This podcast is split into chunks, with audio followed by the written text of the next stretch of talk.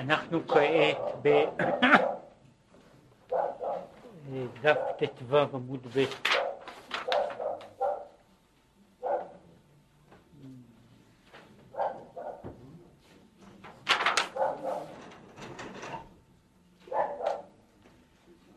כן, המאמר הזה, כמו שהתחלנו בו, אה, דן ב...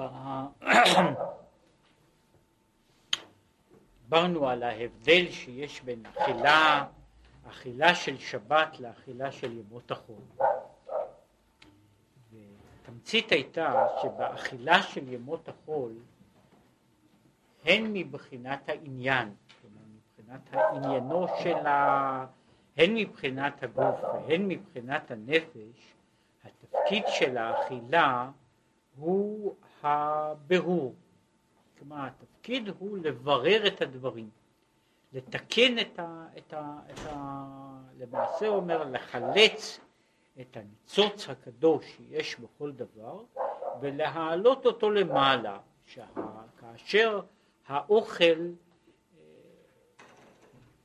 האוכל, הדבר הגשמי, יהיה אשר יהיה, הופך להיות בסופו של דבר אדם, ובתוך האדם הוא יכול להפוך להיות לדבר קדוש. זה לא תמיד קורה, וזוהי הבעיה, זו הטרגדיה של האוכל ושל הנאכל, כמו, ש, כמו שאנחנו רואים. זאת אומרת שרחמנות על בן אדם שאוכל כבהמה, ואולי לא פחות רחמנות על האוכל, כן, שהאדם הזה אוכל אותו, כן, שה... אה, כמו שאמרתי, התרנגול הזה מצפה כבר מי יודע כמה שנים שיעלו אותו לקדושה, ובסוף הוא היה יכול, היה יכול לחתול לאכול אותו, ולא היה נעשה שום הבדל מבחינת מעלתו בקודש, כן, נשאר בדיוק באותה מדרגה. כן, הוא אמר, זוהי האכילה שבחוץ. האכילה שבשבת היא שהאור ש... מכיוון שביום השבת יש עלייה לכל העולמות, משום כך,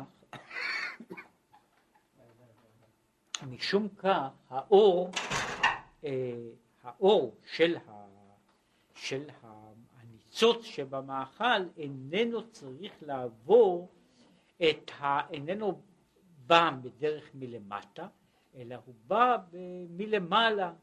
כלומר ההערה הזו מאירה ישר בתוך האדם, ומשום כך האכילה של השבת היא בעצמה איננה זקוקה לבירור, והיא אה, עושה את הדברים מלמעלה למטה.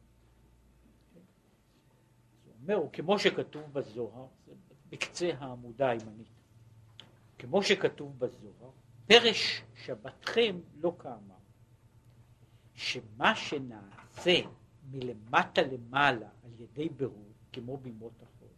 יש בו פרש, הוא פסולת שהמוח המובחר שולח ללב ולמוח, והפסולת יורד למטה בקרביים ובני מעיים. וזהו הבירור.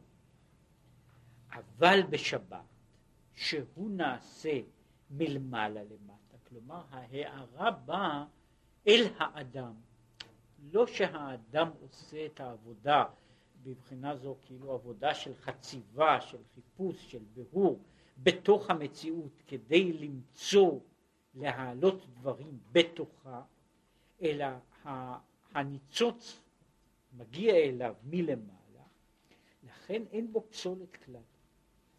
כי הפסולת הוא מעץ הדעת טוב ורע. בכלל, זה שיש פסולת בעולם, במציאות, היא נובעת ממה שקוראים עץ הדעת טוב ורע. עץ הדעת טוב ורע הוא הכפילות שיש בכלל במציאות, שהיא המציאות הדו-משמעית של טוב ורע שנמצאים, אה, שמשמשים בערבוביה. שזוהי בעצם המציאות שלנו, כל מציאות העולם שלנו היא התערובת הזו של הטוב והרע שנכנסים אחד בתוך השני, והבעיה, אחת הבעיות שלנו היא שאין אנחנו מוצאים בתוך המציאות אחד מהם בטהרתו.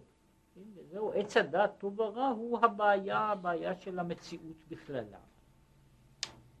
ולמטה נעשה טוב ורע בכל הבחינות, על ידי אכילת אדם הראשון מעץ הדעת טוב ורע.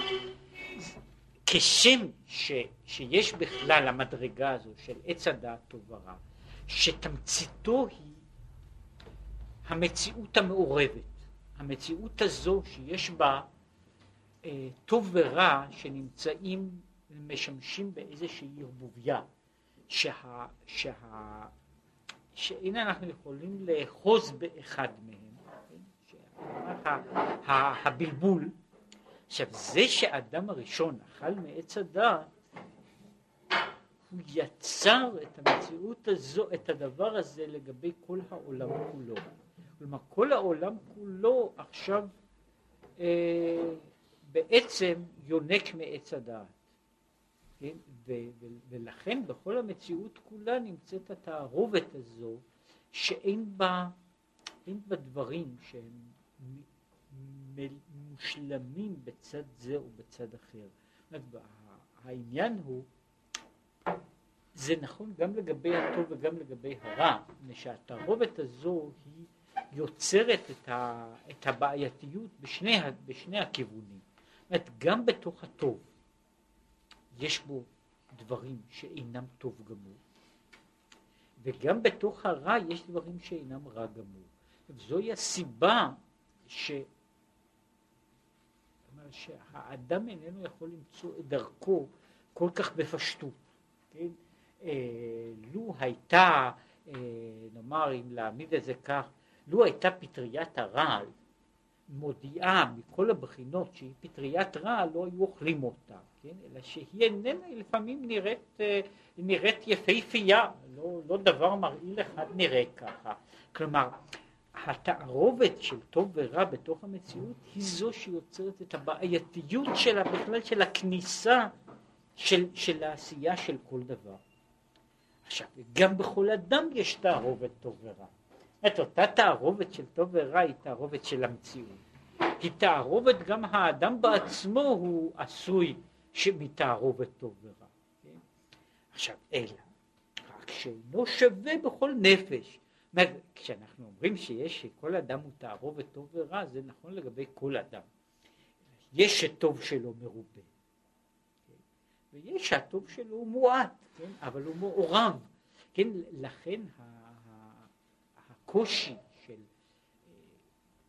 שדיברו עליו, שמישהו פעם ביטא אותו כך, על הווה דן את כל האדם לכף זכות. כל האדם הוא דבר אחד. האדם בפרטיו, יכול להיות שבאדם בפרטיו יש הרבה מאוד חסרונות. יש אחר כך העניין של כל האדם. במכלול של האדם יכולים להיות צדדים שונים, והקושי הוא של הטוב והרע בכל, לגבי התפיסה של כל האדם בשלמות של האדם. אגב, אני רוצה לומר שכמו שפעם אמרו את זה, וכיוצא בזה, שאמרו שאחד המרבה ואחד הממעיט, ובלבד שיכוון ליבו לשמיים. ואמרו שמי שצריך בעיקר לכוון ליבו לשמיים זה דווקא המרבה ולא הממעיט. מפני שהממעיט יודע שהוא ממעיט, והוא מוסיף כוונת הלב.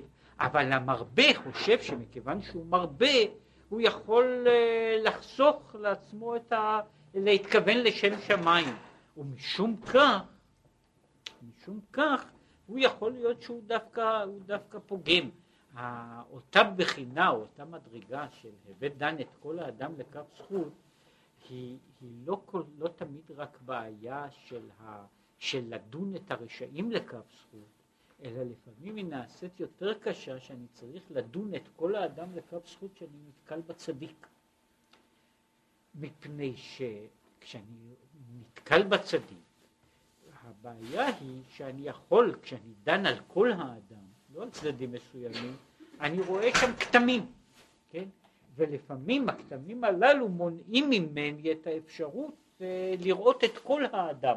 ואז אני מתייחס בזה, הנה פלוני עשה כך וכך, אמר כך וכך, מתנהג כך וכך, וזה נכון, אבל זה לא כל האדם.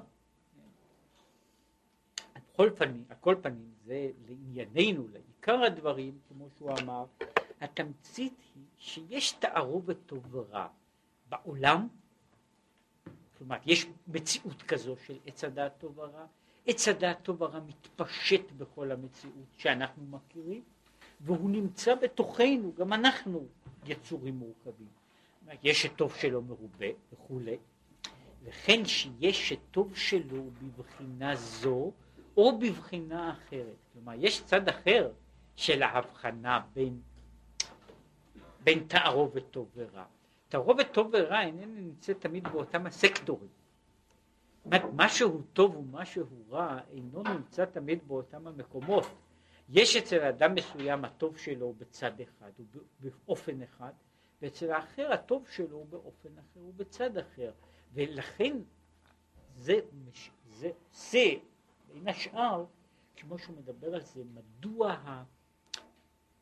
על התערובת המבלבלת שדורשת בכל פעם ופעם את הבירור המתמיד, משום שאין לנו כללים שאנחנו יכולים ל... להשליך אותם מיד לגבי אה, איפה נמצא מה. אילו זה היה ככה, זה היה פשוט, שהיו אנשים ש, ש, שחשבו כאילו יש חלק ימני, חלק שמאלי, חלק למעלה, חלק למטה, חלק רוחני, חלק גשמי, ושם אפשר לעשות יפה את החיתוך בין טוב ורע. כמו שהוא פה מאיר, הבעיה של טוב ורע היא לא אחידה, כן? כמו שהיא לא אחידה, ויש על זה, מכיוון שזה מאמר על אכילה, יש, יש, ב, גם בספרי קבלה, יש דיון שלם על אוכל וקליפה, שיש להם גם קשר אל הדברים בעולמות עליונים. ויש רשימה בספר בחסד לאברהם של רבי אברהם אזולאי, יש רשימה, הוא אפילו עושה רשימה של פירות לפי העולמות ולפי הספירות, כן? אז הוא אומר, יש פירות ש, שכל כולם נאכל, אין בהם קליפה, אין להם קליפה ואין בהם פסולת. יש פירות שיש להם קליפה מבחוץ, יש פירות שיש להם גרעין מבפנים, ויש פירות שיש להם גם קליפה וגם גרעין, כן? עכשיו, והוא אומר שהם שייכים כל אחד ואחד לפי הסדר הזה לעולמות שונים, כן? כל אחד לעולם אחר, אבל בתמצית פעולת הבירור היא עומדת באמת על זה ש, שאינני יכול לפעול בדיוק באותו אופן ב, ב, נאמר ב, בתפוח זהב כמו במשמש. אני לא יכול לזרוק ולהשאיר בדיוק אותם החלקים, כן? וזוהי הבעיה שהיא בעיית האדם בצורה הרבה יותר גדולה. אין חלקים שיש לנו עליהם גושפנקה, שדווקא החלק הזה הוא חלק הטוב, ואילו החלק האחר הוא החלק הלא טוב. כן? ולכן התערובת, ולכן גם בלבול ההוויה והצורך בבירור. אבל בשבת, אז תתענג על הוויה, למעלה מעץ הדת, ולא יגורך רע כלל. יש מדרגת השבת היא שבה אין האדם צריך לעסוק בבירורים. וכיוון שאיננו עוסק בבירורים, משום כך משום שאז הוא מקבל עולם ברור. כן? הוא מקבל עולם ברור, מקבל עולם נקי, ובתוך העולם הזה הוא לא צריך להזדקק לבירורים שהוא נזקק להם בימות החול, שהם הבירור הקבוע שיש שבכל בכל עבודה ועבודה. רק, וזה מה שהוא מאיר בהמשך של אותו מאמר זוהר, רק ביום טוב כתיב פרש חגיכם. הוא אומר ככה, פרש שבתכם לא נאמר. בשבת הוא אומר אין פרש. מדוע? משום שכשבן אדם אוכל בשבת, הוא עושה מצווה בעצם האכילה. בין שהוא מתכוון לכוונות קדושות, או איננו מתכוון לכוונות קדושות. בין שהוא עושה את האכילה עם, עם, עם זמירות לפני ואחרי, הוא עושה בלי זמירות לפני ואחרי. ביום טוב, יכול להיות שביום טוב יצא שאכילת יום טוב היא לא אכילה כזאת. שלמרות שהוא אוכל סעודת יום טוב, הסעודה הזו איננה סעודה שבקדושה, או לא כולה קדושה. לפי שביום טוב, מבחינת ההלכה שהיא שייכת לבחינת מעלת ומדרגת היום, ביום טוב יש בו קצת ברור. בשבת זה יום שכמו שאמרנו זה יום שכל כולו האדם הוא במהותו, האדם הוא פסיבי. האדם הוא נפעל. אני אינני עושה תיקון בעולם. אני מגיע לעולם מתוקן. אני אינני עושה מלאכת תיקון בשבת. כל מלאכת תיקון מכל סוג היא אסורה בשבת. ואומר, והיא אסורה בשבת מפני שהשבת איננה זקוקה לתיקון. זה בערך כמו שבאותה מדרגה, מה קורה שמישהו מתחיל לקחת שעון טוב, כן, ומתחיל לעשות בו תיקונים, כן? ככל שהוא עושה יותר תיקונים, כל תיקון שהוא עושה אינו אלא קלקול. כן, הוא אומר, בשבת לא צריך לעשות תיקון. ומפני שלא צריך לעשות תיקון, כל תיקון שהוא עושה הוא עבירה, וככל שתיקון הוא יותר גדול, זו עבירה יותר גדולה. ביום טוב הוא במובן מזה ממוצע בין החול והשבת. משום שביום טוב, גם מבחינת ההלכה, יש מקצת מלאכות תיקון מותרות בו. ואינו מדוע, שהרי הותרה בו מלאכת אוכל נפש, כאפייה ובישול. כן, יש מלאכות שמותר, מותר לעשות תיקון מסוים ביום טוב, ואינו אסור רק קצירה וזריעה וחרישה. יש מלאכות שבאמת אסורות ביום טוב, אבל יש מלאכות שהותרו ביום טוב, למרות שהן מלאכות, פירושו של דבר שיש ביום טוב זה יום שבו אני עושה תיקון. אינני עושה תיקון כמו בחול, בכל אותה, בכל אותה הכבדה שיש בימות החול, אבל אני עדיין נזקק לתיקון.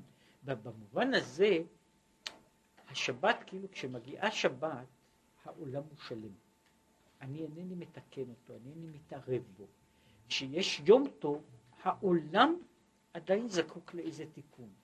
לא, אני לא עושה שינויים דרסטיים, אבל אני עושה בישול, אפייה, כל מה שקוראים לזה מלאכת אוכל נפש. כן? ולפי שהותרו קצת מלאכות באוכל נפש, יש בו ברור. לכן יש בו ברור בכל הדרגות של יום טוב. לכן אכילת יום טוב איננה אכילה שכולה קדושה, אלא גם אכילת יום טוב צריכה איזשהו תיקון. והבירור, כמו שכתוב בזוהר, התיקון הוא למחדה למסכנה, לשמח את, את העניים. וכשהוא משמח את העניים, על ידי זה הוא עושה את הבירור של יום טוב. זאת אומרת, כאילו שהוא היה אומר בעצם ככה, בשבת אני יכול לאכול איך שאני אוכל, והאכילה היא בסדר. ביום טוב אני צריך להשגיח בדיוק על האכילה, על מלאכת אוכל נפש הזאת, אני צריך להשגיח שהיא תהיה מבוררת.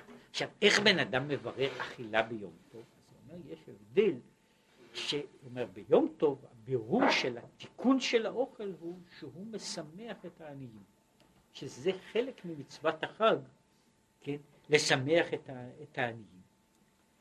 כי שעת שמחה היא לשמח את הכל. וכמו שכתוב, ושמחת בחגיך, אתה והלוי והגר והאלמנה וכולי אשר בשעריך.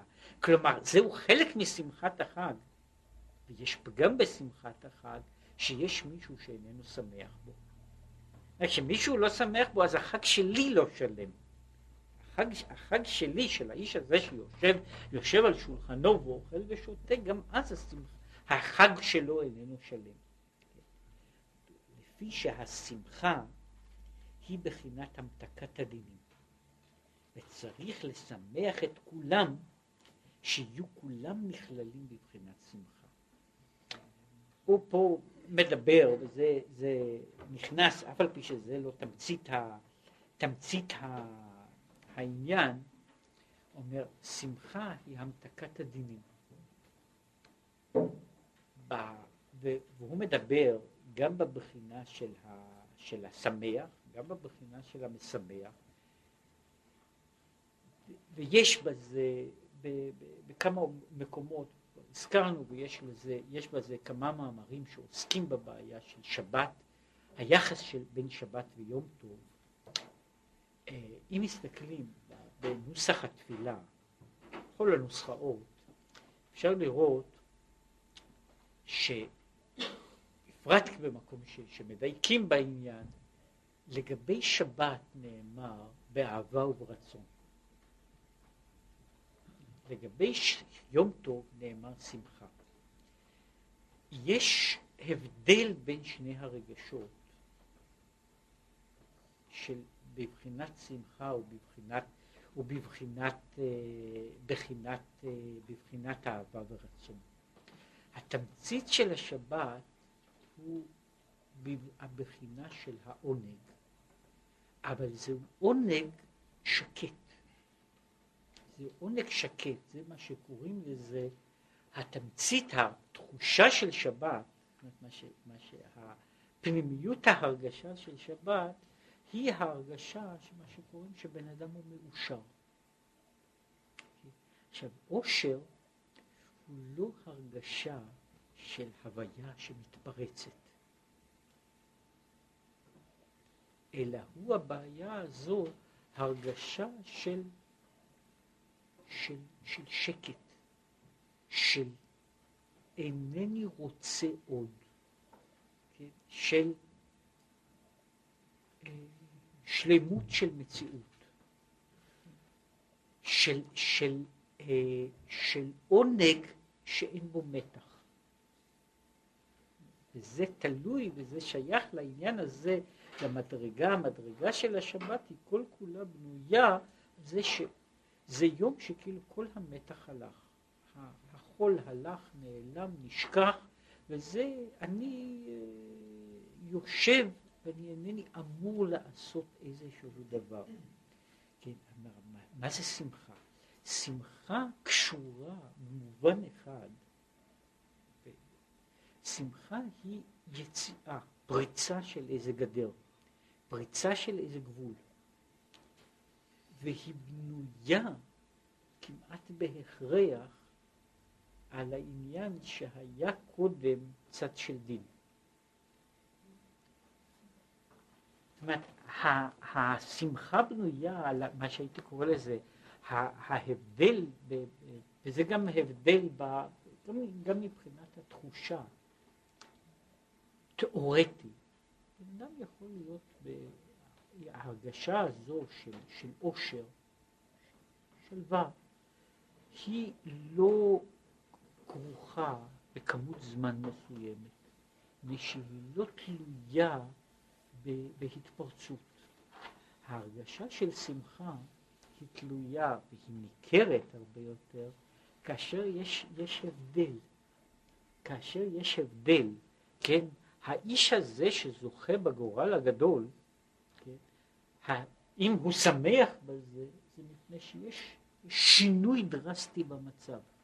השינוי הדרסטי הזה, זה יוצר את ההרגשה של השמחה, עם כל מה שיש בשמחה, נקודה של ההתפרצות. מפני שזה, יש משהו שמתפוצץ. זה דרך כמו שבן אדם צוחק, כן? שזה גם כן חלק מהעניין הזה של השמחה? מה שאין כן במקום שיש, שאין בו את, ה, את ההרגשה הזו, כן? בן אדם שנאמר חי חיים טובים, כן? החיים הללו יש בהם אולי עושר, אבל אין בהם נקודה של השמחה. במובן זה, הרגשת השמחה היא תלויה באיזה צד? בהמתקת הדינים. היא תלויה בזה שלבן אדם יהיו קודם איזה שהן צרות. כן? וכשאין אין יציאה, שינוי מדבר לדבר, אין, אין נקודה, נקודה של שמחה. כן? ושיש, כמו שהוא אומר פה, שתי הרגשות הללו הן שתי הרגשות שונות מבחינת, ה, מבחינת התחושה, מפני שכל אחת מהן היא הולכת בכיוון אחר. לכן הוא אומר ששמחה היא בעצם העניין של המתקת הדין. היה דין, והדין הזה הומתק. הדין הזה, המעצור, המיצר, המועקה, הסתלקה. ברגע שיש סילוק של מועקה, יש הרגשה של שמחה. וההרגשה הזו של שמחה היא הרגשה ממין אחר מאשר הרגשה של, של, של שלווה מתמשכת, שהיא בעיקרה הולכת על מישור אחד ולא, ולא לא, לא בנויה על קפיצה. עכשיו, פני שהשמחה היא המתקת הדינים, צריך לשמח את כולם, שיהיו כולם נכללים בבחינת שמחה. וכנודע שממישהו בשעת שמחה, שאז רוצה שיהיו כולם שמחים. עכשיו, הוא מדבר על העניין הזה, שגם כן תחושה, שבן אדם הוא שמח, כן? ועומד לו מישהו בתוך, בתוך שמחתו, כן, עם פרצוף חמוץ, כן, אז זה כואב לאדם ש, שנמצא בשמחה, מה אכפת לי, כן, שלהוא יש עכשיו כאב בטן, אלא שזה מפריע איכשהו להרגשת השמחה. פה מנסה להגדיר, השמחה היא העניין הזה של המתקת הדין. וככל שאני רואה דין משלי או משל אחרים, הוא מפריע לתחושה של השמחה. הוא מפריע לתחושה של השמחה.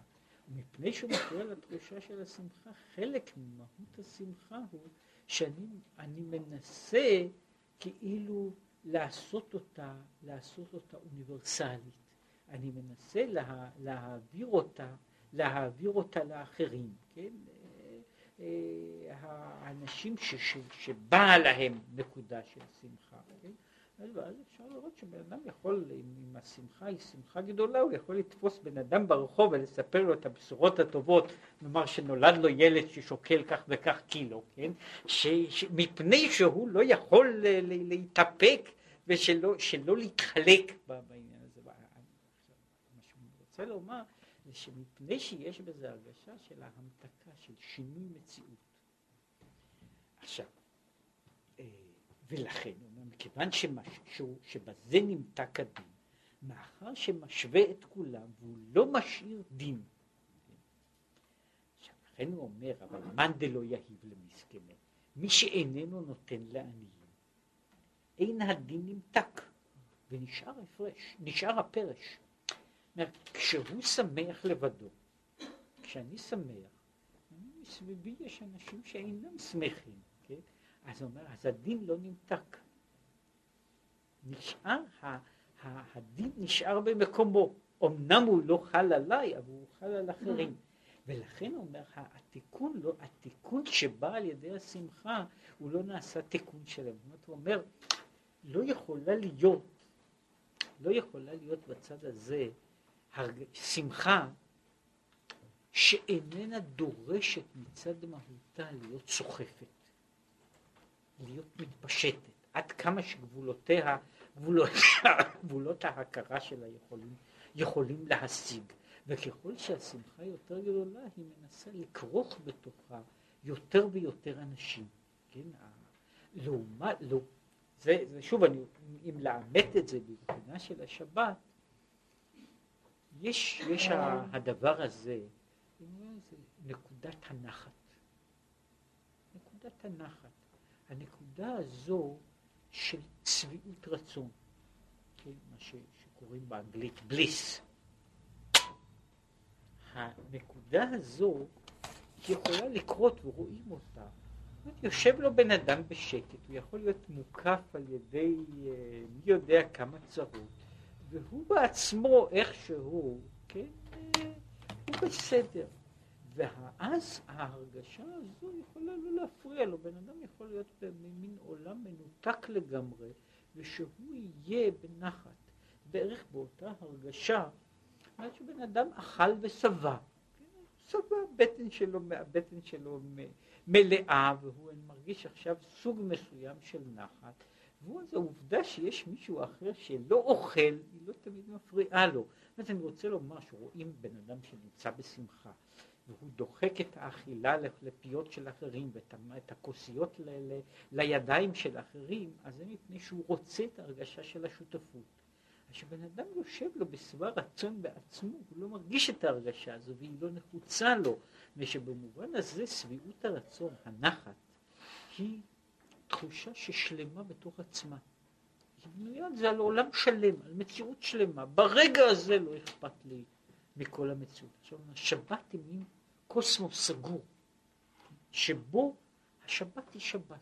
עכשיו זה שבת, עכשיו זה לא חשוב, יש צרות, היו צרות לפני וצרות אחרי, כן, והשבת בעצם כאילו לא פותרת את הצרה, כן, אבל זו שבת.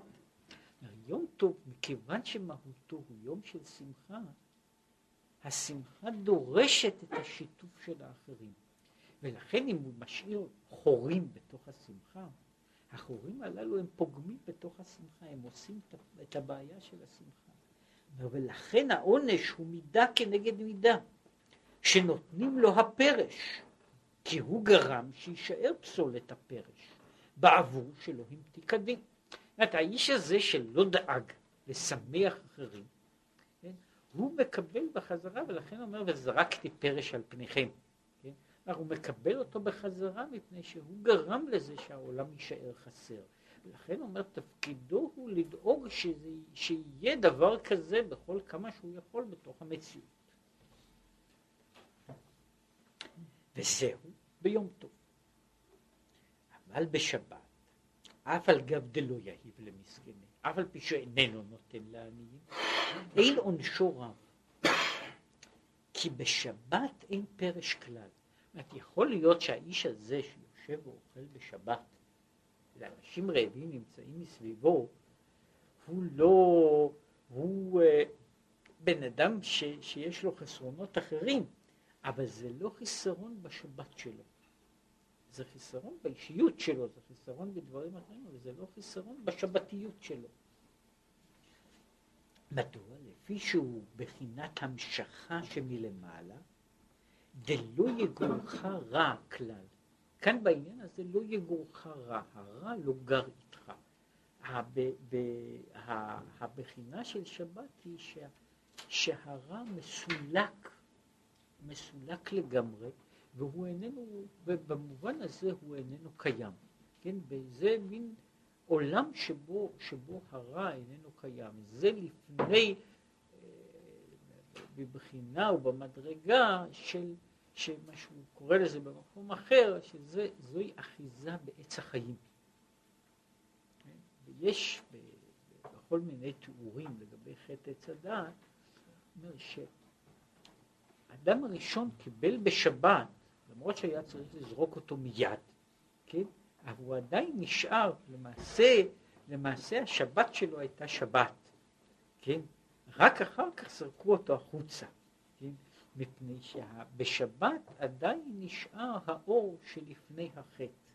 כן? נשאר עוד העולם של מציאות שהיא מציאות, מציאות מושלמת. כל כמה שהמציאות היא לא כזו. כמו שהוא מתאר במקום אחר, שהוא מדבר על החלוקה, מה שהנקודה של יום שכולו שבת, שזה עולם של גאולה, היא שהשבת עם כל מעלתה היא סובלת מזה שיש לפניה יום שישי ואחריה יום ראשון, כן? והיא, וזה מפריע ל, ל, לעניין, לעניין של השבת. כן? זאת אומרת, יש, יש מועקת העבר ומועקת העתיד, כן? ואף על פי שיש כאילו החור שבאמצע, שאני מנסה לבנות חלל בתוך הדברים הללו, אבל החלל הזה, יש לו, יש לו תמיד חסר, מדבר על זה, שיש חסר בתוך היום בעצמו, בתוך העניין של, של הדבר בעצמו, מתוך ההרגשה של, טוב, אז מה יהיה ביום ראשון? אז נכון שהוא לא אמור לחשוב על זה בשבת. הוא לא אמור לחשוב על זה בשבת, אבל היום ראשון נמצא, כן? רק ביום שכולו שבת, אז יכול להיות העניין הזה של, של, של השבת. תיארו את זה רבים, שה... מה שמרעיל, לא, לא, לא חלק קטן, אלא חלק גדול של החוויות עושר, הוא הידיעה הברורה שזה עובר, עומד לחלוף. כן, הידיעה הזו שאני יודע בוודאות שזה דבר זמני, כן, זה, הנה זה עובר, עומד ככה והולך להשתנות, היא עושה שגם, שגם הזמן העושר שלי הוא איננו, איננו יכול להיות מושלם. ודאי שאנשים שקועים או שוקעים, משקיעים את עצמם בתוך התחושה של, תחושה של, של, של עושר, וחלק ממנה היא בזה שהם מסוגלים לשכוח את מה שהיה לפני ואחרי, ועדיין הדבר הזה קיים. רק בעולם ש, שכל כולו בנוי בלי בעיות, אז יכול להיות העניין הזה של, של, של, של, של, נחת בלי, בלי תחושת המועד. בכל אופן, בתמצית, שבת היא בחינה שלא יגורך רע. כן? היא, אה, אה, כמו שאומרים את זה, כמו שיש בפיוטים או בזמירות של שבת, היא מין אה, סדק של עולם הבא שנכנס לתוך העולם הזה. יש בתוך זה מעין עולם הבא. יש פינה של עולם הבא שהיא נמצאת בתוך העולם הזה. עכשיו הוא, עכשיו הוא, אחרי כל הדברים האלה, הוא חוזר לעניין שהיה התחלה של המזמור, של ה, של ה, במזמור הזה של הארי, שאמר שיש, שיש המשכה, שהוא קורא לה שזה, שיש יש עתה כלילה דלית במששה, שהיא כפילה וקלישה, כפולה וקלושה. עכשיו הוא מסביר. והנה, המשכה זו היא בשתי בחינות, כפילה וקלישה. יש בצד הזה של כפילה, יש צד של קלישה. פירוש. קלישה הוא המשכת יהודים ובבים.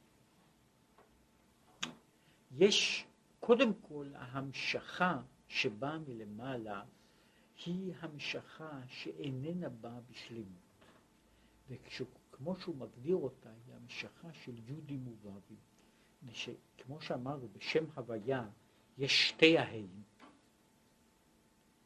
מצד אחר יש שם שתי אותיות אחרות, היוד והוו. עכשיו שם הוויה כולו הוא השם של השפיעה בתוך המציאות. ויש בו החלקים של, ה, של היוד והוו. עכשיו ככה, המשכת יהודים ובבים, שאומר כך, שמהיוד נעשה וו. היוד הופכת להיות וו. שהיוד עצמה נמשכה ונעשית וו. כאילו מושכים את, ה, מושכים את היוד, שהוו הוא יוד שמשכו אותה למטה. עכשיו איך? כי, כי לפי שהיוד הוא בחינת צמצום, הוא מסביר, מדוע הוא הסביר את העניין הזה של הקלישה? אומר, כל המשכה מתחילה ביוד, ויוד הוא הצטמצמות מרבית של דבר עד לבחינה של נקודה, שזוהי האות יוד, שבתמציתה היא נקודה אחת. היא נקודה אחת, היא אות שכאילו אין לה אורך ורוחב. היא אות בלי ממדים, היא נקודה. עכשיו, הצמצום הזה הוא גם האופן שבו דברים יכולים לבוא לידי השפעה. כמו שהוא יסביר הלאה, היכולת בכלל ש, שדברים יושפעו החוצה בנויה על אפשרות של צמצום, על האפשרות של, של, ה, אה, של צמצום הנתינה עד למדרגה שהיא תוכל להיות, שהיא תוכל להיות נקלטת. השפעה שנעשית בתכלית השלמות היא, היא, היא בלתי אפשרית, מפני שאני נותן, כאילו ניתן יותר מדי, והדבר הזה שניתן איננו יכול להיקלט. כן? ואז יוצא שבמקום נתינה יש, יש מדרגה של מבול. כן? שהוא נכון ב, ב, ב, בכל, מיני, בכל מיני מדרגות. כן? אה, אה, אפשר, בן אדם יכול אה, מי, למין ההבדל שיש בין, בין שתייה של כוס של מים לבין זה שבן אדם נופל בתוך, בתוך הנחל, כן, עד לבחינה של מבול, שכל זה שאם נותנים לבן אדם מים, אז יש לזה גבולות, כן? כמה, ש, כמה שהוא, יכול, שהוא יכול לקלוט. וחלק מהעניין של נתינה, נתינה של ברכה בנויה על הצמצום. עכשיו, היוד הופכת להיות ו', מפני שהיוד היא בחינת צמצום. לכן יכול להיות ממנה המשכה שהיא בחינת ו' מן היוד עצמה. היוד יכולה להימשך ולהפוך להיות ו', בצד הזה, באופן הסמלי, יש היוד, היא ההצטמצמות של הדברים עד לנקודה. הוו היא בתמצית קו. אומרת, הוו היא כמעט וקטור. היא תנועה, כיוון, אה, דבר ש, שפונה לכיוון מסוים, והיא המשכה מלמעלה למטה, זה וו. אבל כדי שתוכל להיות המשכה, מפני שהיוד הצטמצמה, לכן אפשר להמשיך אותה. יכול, היכולת הזו של הנתינה היא תלויה בזה שיש שם, מראש היה הדבר מוגבל למהות כזו, מוגבל למהות כזו, שאפשר אחר כך למשוך אותה, לה, להעביר אותה, לתת אותה, מפני שהיא הייתה בתחילתה מצומצמת. אבל חוזר, אבל ההי, שהיא בתוך האותיות הללו התפשטות אורך ורוחב. כן, הרי ההי אות שיש לה ממדים, יש לה גם אורך וגם רוחב. היא מציאות שלמה שמתפשטת. ואין התפשטות אורך ורוחב של מעלה יכולה להתגלות למטה כמו שהוא למעלה. את ההי שלמעלה לא יכולה לרדת. מדוע? מפני שכמות שהיא למעלה היא לא יכולה לרדת למטה. שלמעלה היא בבחינת אורך ורוחב עד אין קץ. ולכן הנתינה הזו של, של דבר שאין לו סוף היא, היא חסרת, חסרת משמעות. וכל מה ש, שאני יכול לקבל הוא חייב להיות בגדר, בגדר ובבחינה של הצמצום, של ההגדרה, של ההגבלה.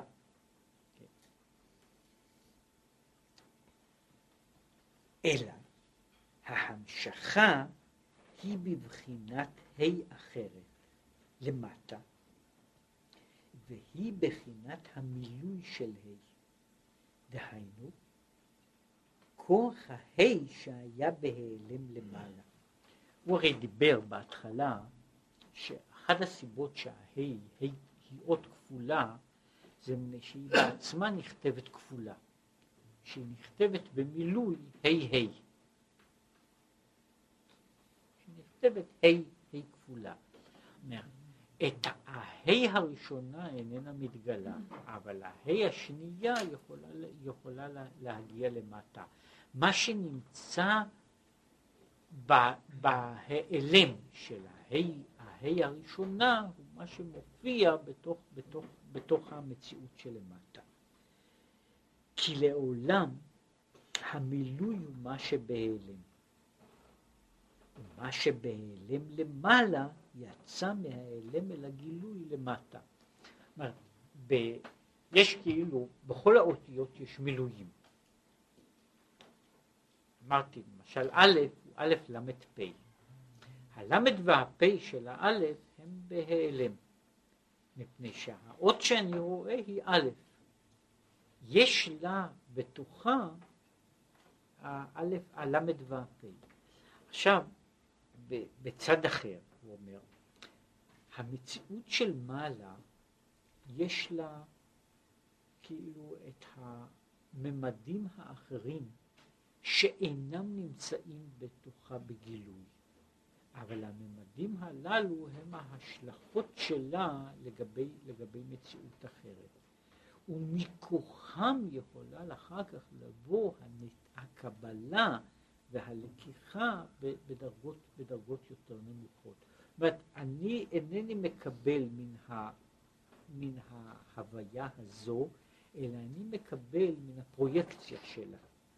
אני אינני מקבל את הדבר הזה בעצמו, אני מקבל את מה שנמצא, את החלק הזה שהוא לא, שהוא לא קיים בו, אלא את החלק האחר שהיה במובן מסוים מה שיכול להימשך, מה שיכול להשלים את התמונה הזו, שבמקור שלה היא איננה זקוקה להשלמה.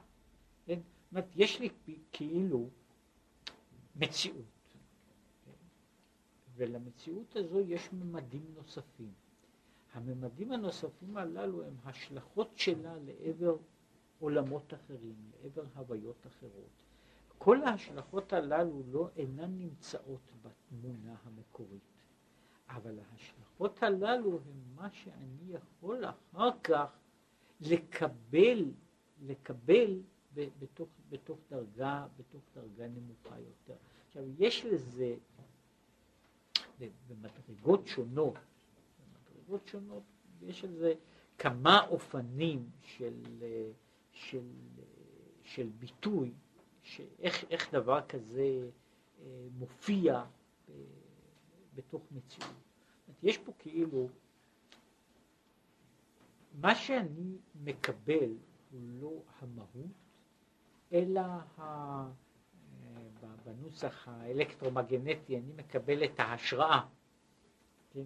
אני מקבל לא את, ה, לא את ההוויה בעצמה, אלא את ההדים שלה. מפני שההוויה הזו בעצמה איננה ניתנת.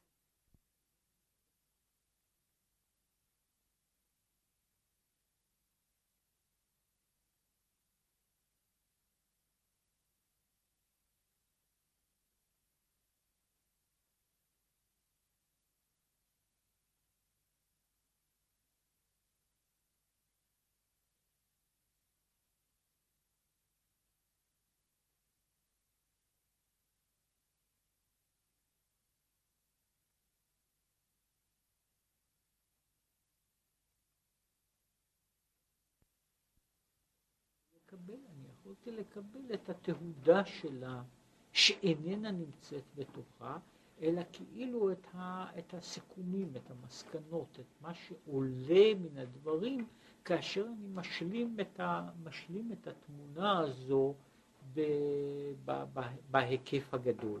יש בכמה מקומות שזה חלק מהבעיה הזו היא בעיית הצמצום, אבל בעיית צמצום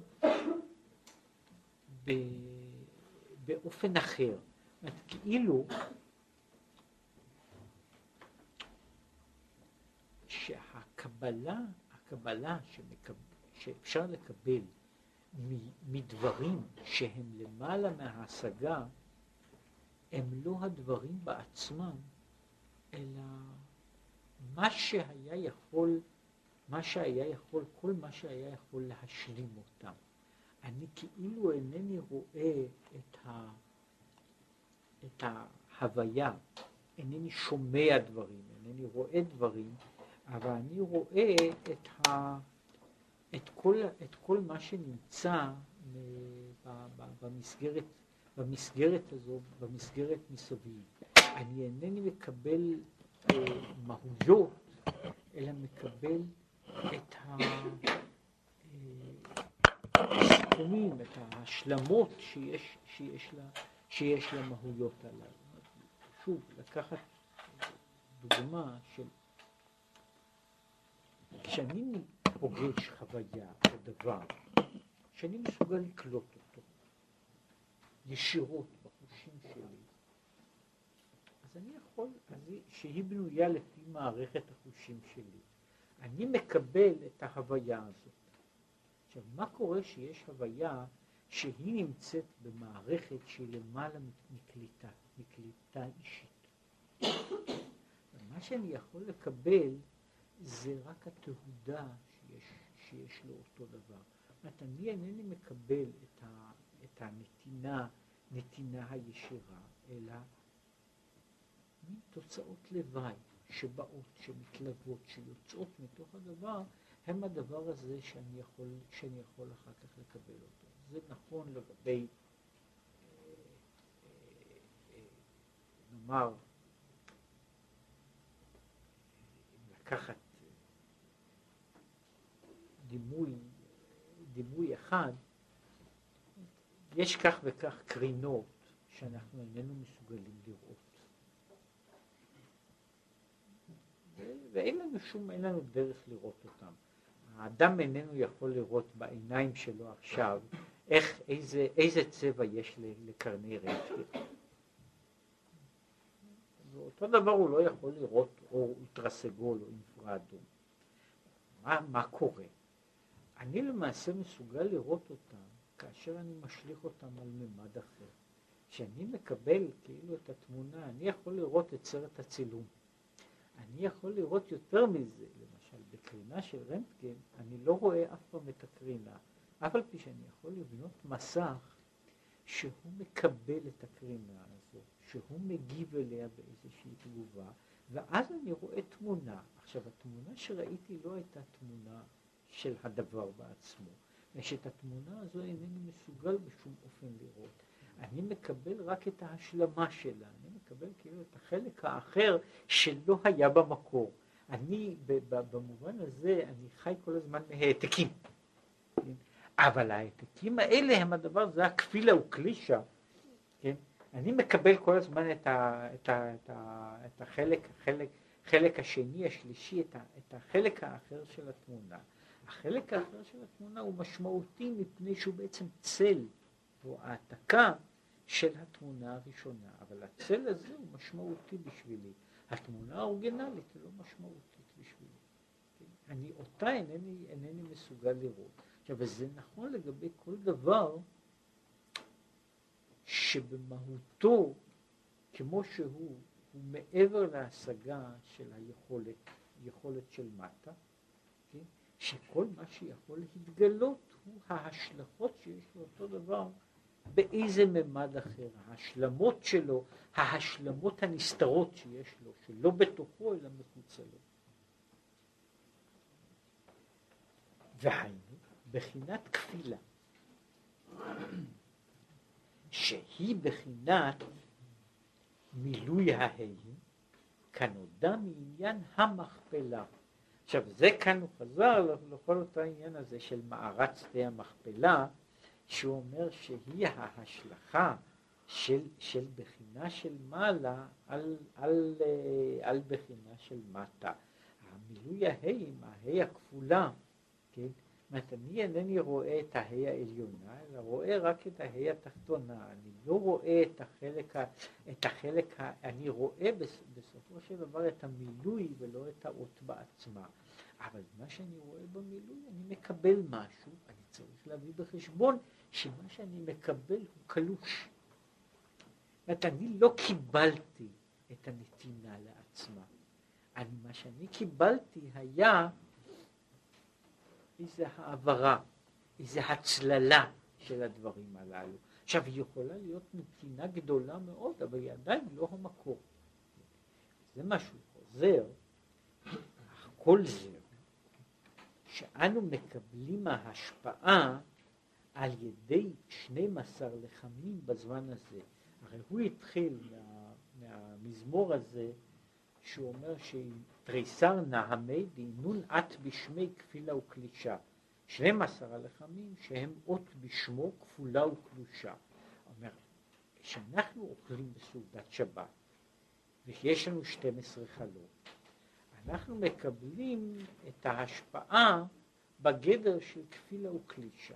מקבלים את ההשפעה, את הצל של הדברים, את ההשלכה האחרת של הדברים. אבל לעתיד לבוא, יגלה לנו טעמי דבתרסר נעמי, אז הוא יגלה לנו את הטעם של, של 12 הלחמים. זאת אומרת, מה שאני כאילו מרגיש כעת, הוא לא הטעם של הדבר, אני מרגיש את הצל שלו, אני מרגיש את התהודה שלו, אני מרגיש את ה... השלכות שיוצאות ממנו, אבל לא את הדבר בעצמו. כן? זה, אם לקחת דימוי של, של, של דבר ש, ש, שיש, ב, וסיפרו אותו כמה וכמה אנשים על חוויות שלהם. אני בא למקום ואני שומע דברים שהם מעבר להשגה שלי. ואז אני יכול לקבל רק את המילוי. עכשיו, קורה שהנתינה היא במדרגה כזו שהמילוי הוא גם כן נתינה. כן? אנשים באים למקומות כן? וש, שהם אינם מבינים מילה, כן? ובכל זאת יש להם חוויה. החוויה שלהם היא לא מן הדבר, אלא היא מן ה... בעצם מן התהודה שלו. וזה נכון לגבי דברים, בין לדברים ש, שדברים שב, שבדעת שהאדם שומע, ולפעמים גם דברים של חוויות אחרות, אנשים מקשיבים, כן, הם לא, לא מבינים מילה, כן, ויכול בן אדם לא, לא, לא, לא להבין מילה ולהיות בהתרוממות הרוח, כן, מפני שמה שהוא קיבל היה בעצם המילוי, הוא קיבל את המילוי של, של הדברים, והמילוי היה גם כן משהו, זה היה מה שהיה שמה, לא, לא הדבר בעצמו, אלא השלמה שלו, ההשלכה שלו בתוך מציאות אחרת, וזו יכולה להיות נתינה גדולה. רק הוא אומר, וזו הבעיה שלנו לגבי הקבלה של מה שקוראים לזה, של מדרגת ההי, היא שאנחנו, מכיוון שאנחנו מוגבלים, אנחנו לא יכולים לקבל מהויות אינסופיות, אלא אנחנו יכולים לקבל את השלכותיהן הסופיות בהכרח בתוך העולם שלנו. ולכן אנחנו נמצאים במסתורים של דבר. אנחנו מקבלים ואיננו מקבלים. אמר לעתיד לבוא, יגלה לנו טעמי, ואז יגלה לנו את הטעם שבתריסר נעמי. ואז לא יהיה בחינת כפילה. אז לא תהיה העניין הזה של כפילה, רק ההי עצמה שלמעלה יהיה לה גילוי למטה גם כן. אותה ה' שלמעלה היא תתגלה למטה. זאת לא תהיה הכפלה, אלא אותו דבר בעצמו. שכמו שהוא מגדיר, הוא מגדיר מה התמצית של עולם הזה ועולם הבא. התמצית היא לא שיש, ש... כמו שהוא, אם, אם להגיע לשורש, ה, לשורש הראשון, זאת המהותי של החלוקה, ההגדרה היא, כזאת. העולם שלנו מותנה בחוק ובגבולות, ובאשר הוא מותנה בחוק ובגבולות, יש חוק אחד פשוט בכל העולם, שהוא שאין אני, אין כלי יכול להכיל יותר ממה שהוא יכול להכיל. יש גבולות, והגבולות הללו, הגבולות, גבולות המציאות, הגבול הזה שקובע שקובע את המציאות, הוא גם קובע שכל אחד יש לו כל כמה שאפשר להרחיב אותו ולהגדיל אותו, הוא נמצא תחום.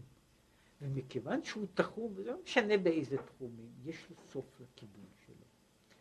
העולם הבא הוא עולם שנאמר שהחוק הבסיסי הזה, שכשאנחנו אומרים ששני דברים לא יכולים להיות במקום אחד, שהסופי והאינסופי אינם יכולים להגיע יחד, שהדבר המוגבל חייב להיות מוגבל, החוק הזה בעצם נשבר, מפני שהעולם הבא הוא עולם שבו למעשה שובר את, ה, את ההגדרה שה, שהסופי לא יוכל להכיל את האינסופי.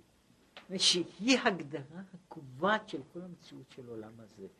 העולם הזה עומד על מה שקוראים לזה, על יחסים בין אורות וכלים, בין מושגים ומילים, בין, בין uh, מסגרות ותכנים, וזו גבול המציאות של העולם הזה, שאנחנו מנסים מפעם לפעם לפרוץ אותו, אבל הפריצה שלנו היא תמיד מוגבלת במהותה, יש לנו גבול, עד איפה אני יכול להרחיב את, ה, להרחיב את הכלי. אומרת, והבעיה שלנו היא שגם אם קורה שאנחנו פורצים את הגבול, הפריצה הזו של הגבול פירושה אז בשבילנו השמדה. אם אני, אם האדם נוגע באיזשהו מקום בנקודה שהיא לא אינסופית, אלא שהיא מעבר ליכולת הקיבול שלו, זאת אומרת, אז קורים שני דברים, או שלא נוצר מגע בכלל, שתי התופעות נמצאות כאילו בשני מישורים בלי מגע, או כשיש מגע, המציאות המוגבלת נעלמת, היא נשרפת. זאתי ההגדרה הבסיסית, בעולם הזה לא יירני האדם וחי. כשאני רואה, אני לא יכול להיות יותר אדם. אני מפסיק להיות אדם. ולכן יש פה העניין הזה של אני לא יכול, חוסר הידיעה שלי הוא מהותי. אני, כש, כאני, עומד בהגבלה נצחית, שאיננה יכולה... מציאות של העולם הבא כל הזמן מוגדרת בעניין הזה, איך יוכל המוג... הסופי, התחום, להכיל את האינסופי. איך יוכל הדבר הזה שבגבול לקלוט את הבלי גבול, מאותה בחינה שהוא אומר, כשם שיש בהגדרה של העולם הזה, זאת הגדרה שאומרת גם למשה, כן? לא תוכל לראות פניי, כי לא יראני האדם וחי. מעבר לזה יש, שזה הגדרה של העתיד לבוא, כי עין בעין יראו. זה אלוקינו קיווינו לו. מה שהוא אומר זה ש... שאומר לעתיד לבוא הצדיקים יראו באצבע. כן? עכשיו העניין הזה הצדיק כעת מוגבל כמה שיהיה צדיק בזה שהוא לא יכול להראות באצבע. מפני שברגע שהוא יכול להראות באצבע הוא כבר לא נמצא בעולם הזה. זאת אומרת הוא לא נמצא בעולם הזה הוא יצא מן המציאות. ברגע שה... נאמר ככה, כאשר, אם, אם להעמיד את זה כך, כאשר המציאות האלוקית היא המציאות, אין יותר מציאות של שום דבר אחר. ולכן אני יכול להיות או שאני מחזיק במציאות שלי, ואז המציאות של האחר שהיא לא מושלמת, או שאני מחזיק במציאות של האחר, אז אין לי יותר מציאות שלי. כן? ואז יש, יש כאילו הסתירה ששני הדברים הללו אינם יכולים, אינם יכולים להיות זה בתוך זה. העולם הבא הוא אה, תבנית שבה, שבה האינסוף יכול להיכנס לתוך הסוף. רק בסוגריים. לפעמים זה נראה ש, שביטויים כאלה הם חסרי משמעות. עכשיו, בצד מסוים זה נכון, מפני שאנחנו מדברים על מציאות אחרת לגמרי. וכשאני מדבר על מציאות אחרת לגמרי, כל מה שאני אומר לא יכול להיות משמעותי בשלמות. מפני שהאחר הוא לא, הוא לא דבר, שוב, בבחינה של לו ידעתי ויטיב, אם אני יכול להבין את זה, אז אני כבר נמצא בעולם הבא. כן? אבל רק ל, ל, ל, לדוגמה, יש, יש תחומים, למשל במתמטיקה, הזכרתי את זה כבר, ש, שמתברר שכללים מסוימים של מציאות תלויים רק בזה שמציאות היא פשוטה. ובתוך, ובתוך המציאות הפשוטה הכללים הללו הם נכונים. למשל, הגבול בין התחום והלא תחום הוא, הוא, אה, הוא פשוט מאוד. כן? זאת אומרת, אם אני רוצה, לדוגמה, מהו, מהו ההיקף של עיגול? יש לי טבעת, אני רוצה למדוד את ההיקף שלה. אומרת, אז אין דבר פשוט מזה. אני שם סימן בצד אחד, ומקיף אותו עד שאני מגיע לצד השני, ו... וגמרתי, את, ה... גמרתי את, ה... את העניין הזה. כן? אז אני יודע, יש לזה תחום. עכשיו אני יכול לעשות טבעת יותר גדולה, יותר קטנה, ואני נמצא תמיד באותו דבר. עכשיו, יש דבר כזה, שהוא לא סוד של מתמטיקה, שזה דבר שכל ילד קטן יכול לעשות, מה שקוראים טבעת מביוס. שזה, שזה מי שיש לו פה ילדים קטנים, זה אחד מהשעשועים הכי פשוטים לקחת, לקחת, אני לוקח טבעת, למשל של נייר, ואני uh, עושה, עושה בפיתול אחד ומדביק את הקצוות. עכשיו, מי שמסתכל בטבעת הוא מגלה דבר אחד, כן? שאני יכול, אני מתחיל בטבעת, אז אני מנסה למדוד אותה. ואני הולך בה, ואני מתברר שהפנים והחוץ יפסיקו להיות פנים וחוץ. אין יותר פנים וחוץ, ושבעיית המידה בעניין הזה היא נעשית מאוד מסובכת, מפני שהשאלה איפה נמצאת המידה של, של הדבר היא נעשית מאוד מורכבת, ולכן כל מה שעושים בטבעת הזו, אם מישהו יש לו זמן לשחק בזה, ולגזור טבעות כאלה לשניים ולארבע וכך הלאה, הוא בכל פעם מגלה ש, שמה שקורה פה זה שההגדרה של התחום הפסיקה להיות משמעותית. היא הפסיקה להיות משמעותית רק מפני שהיה סיבוב אחד של, של דבר. זאת אומרת, היה סיבוב אחד, המציאות שהייתה בנויה, זאת אומרת, כל המציאויות שאנחנו קבענו אותן, שהן מוגבלות בגבול כזה וכזה, שאני יודע שמת, ש, שהשאלה הזו, מה שקוראים לזה, שהשאלה מה בפנים ומה בחוץ, היא נראית אחד הדברים הכי פשוטים שאפשר בכלל להניח, כן? שמתברר שיש דבר שאני לא יודע מה בפנים ומה בחוץ, ובכלל אם יש פנים וחוץ, ובכלל מה הוא טוחן ומה נתחם בו. עכשיו פה, מה שרציתי לומר, ולכן יש מעין הדבר הזה שהיו אומרים, ש, ש, שרבנו הקדוש, ששאלו אותו כל מיני שאלות תמיהות שהוא תיאר את העולם הבא, היה אומר לתלמיד בוא ואראך דוגמתו בעולם הזה. בעולם הזה אין לנו אותו דבר. מפני שאחרת זה לא היה העולם הזה.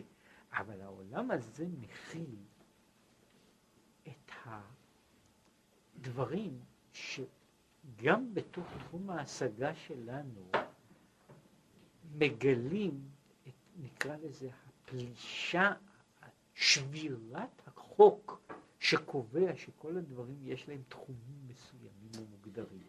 וככל שהדברים נעשים באופן אחר, מתברר שיש להם תחומים אחרים וגבולות אחרים. עכשיו, כל מה שאומר על העולם הבא, יש מציאות שבה כל החוק הזה של הפנים והחוץ, של מה שמכיל ומה שלא מכיל, יש דבר שמקביל לטבעת מביוס, יש דבר כזה, תלת ממדי שנקרא בקבוק קליין, כן?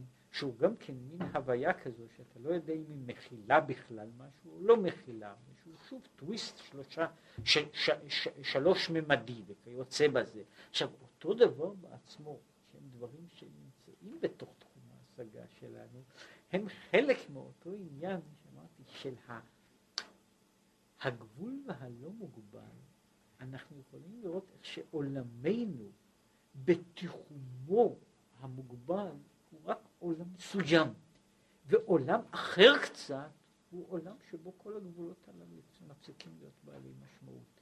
הפנים והחוץ, מה שמכיל ומה שלא מכיל, כן? מכיל את הכל או לא מכיל את הכל. זאת אומרת שאני יכול להגיד שיש דבר שאין בו שום דבר או שיש בו הכל.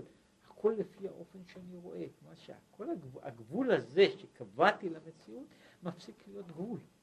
הוא מפסיק להיות גבול. וזה מה שהוא אומר פה, שלעתיד לבוא, שלמעלה יהיה גילוי.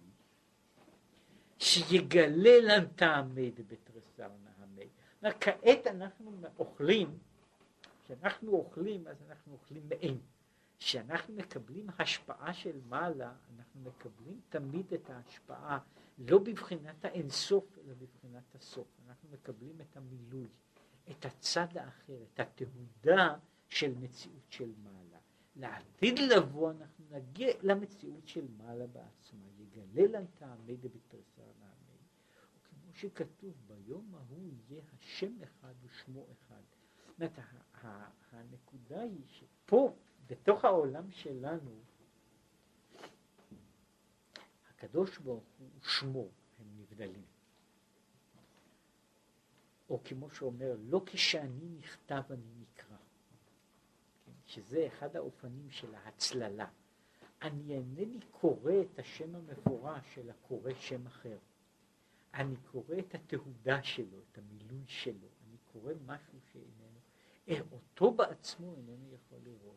מדוע? מפני שבתוך העולם שלנו יש החציצה. העולם שהוא אומר שהיום ההוא יהיה השם אחד ושמו אחד, הוא שבירה של כל המחיצות, שבו השם אחד פה בתוך העולם הזה באותו אופן של שלימות, באותו אופן של... ואז הוא אומר, אז אנחנו נוכל לראות, נוכל לראות את המציאות בעצמה. מפני שכל הזמן, כל הזמן אנחנו חיים צל וסתר. כן? אנחנו, אנחנו לא רואים את, את, אנחנו כאילו רואים כל הזמן את הזיו, את ההערה דהערה, את המהות בעצמה אין אנחנו רואים. לעתיד לבוא יינתן בנו, תינתן האפשרות למציאות להכיל את, את כל הדברים כולם. ואז הוא אומר, אז אנחנו נוכל באמת לראות את טעמי דבתרסר נהמי, מה שהוא קורא לזה שמערת המכפלה, אני, אני כאילו רואה, אני רואה את הצד האחד של מנהרה, אני רואה את הצד שלי. הצד האחר מגיע בבחינת אינסוף. זה בעצם כל מה שיש לנו לגבי תורה ומצוות, שיש דבר, צינור, שאני רואה רק את החלק, החלק אלינו. לחלק האחר אינני יכול להגיע מפני שהוא הולך לממד אחר. אומר, לעתיד לבוא, אני אוכל להיכנס בתוך זה ולראות גם את הצד האחר של המציאות. וזה מה שהוא אומר, שבתוך כאילו, בתוך מערת שדה המכפלה, שם יש הצד, מהו הצד האחר של המערה? מהו הצד האחר של המערה? כאן אני מגיע עד לגבול שלה. מה נמצא הצד האחר של, של המכפלה הזו? איפה ההי השנייה? זאת אומרת, אני רואה כל הזמן את ההי האחרונה, כן? את ההי הראשונה, זה מה שהוא אומר שם, זה מה שאני יכול לראות לעתיד לבוא. נבוא אותו דבר מה שהוא אמר גם לגבי שבת. שבת שלנו היא מעין עולם הבא. שבת שלמה אנחנו יכולים לראות רק בתוך העולם הבא. המציאות שאנחנו מקבלים היא רק מציאות של צללים.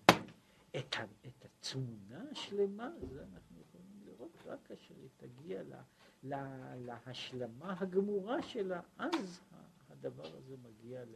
זהו, מה שהוא אמרתי שם, שם אחד ושמור אחד, עין בעין יראו, זוהי הראייה הזו שאפשר יהיה לראות עין בעין, כמו שאומר במקום אחד, שעל העין בעין יראו.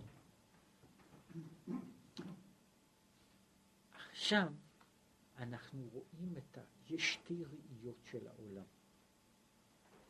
ואנחנו עם הקדוש ברוך הוא לא רואים עין בעין. מפני שאנחנו רואים עולם ממין אחד והוא רואה עולם ממין אחר. רק לעתיד לבוא אנחנו נראה איתו עין בעין. אנחנו נוכל לראות את העולם כמו שהוא רואה את העולם. אנחנו כעת רואים עולם ממין אחר והוא רואה עולם ממין אחר. אז לעתיד לבוא אנחנו נוכל לראות את העולם כמו שהוא רואה אותו. וזה מה שהוא דיבר על זה, שאנחנו נראה לא את הקצה של ההי, לא את המילוי של ההי, אלא אנחנו נראה את ההי הראשון.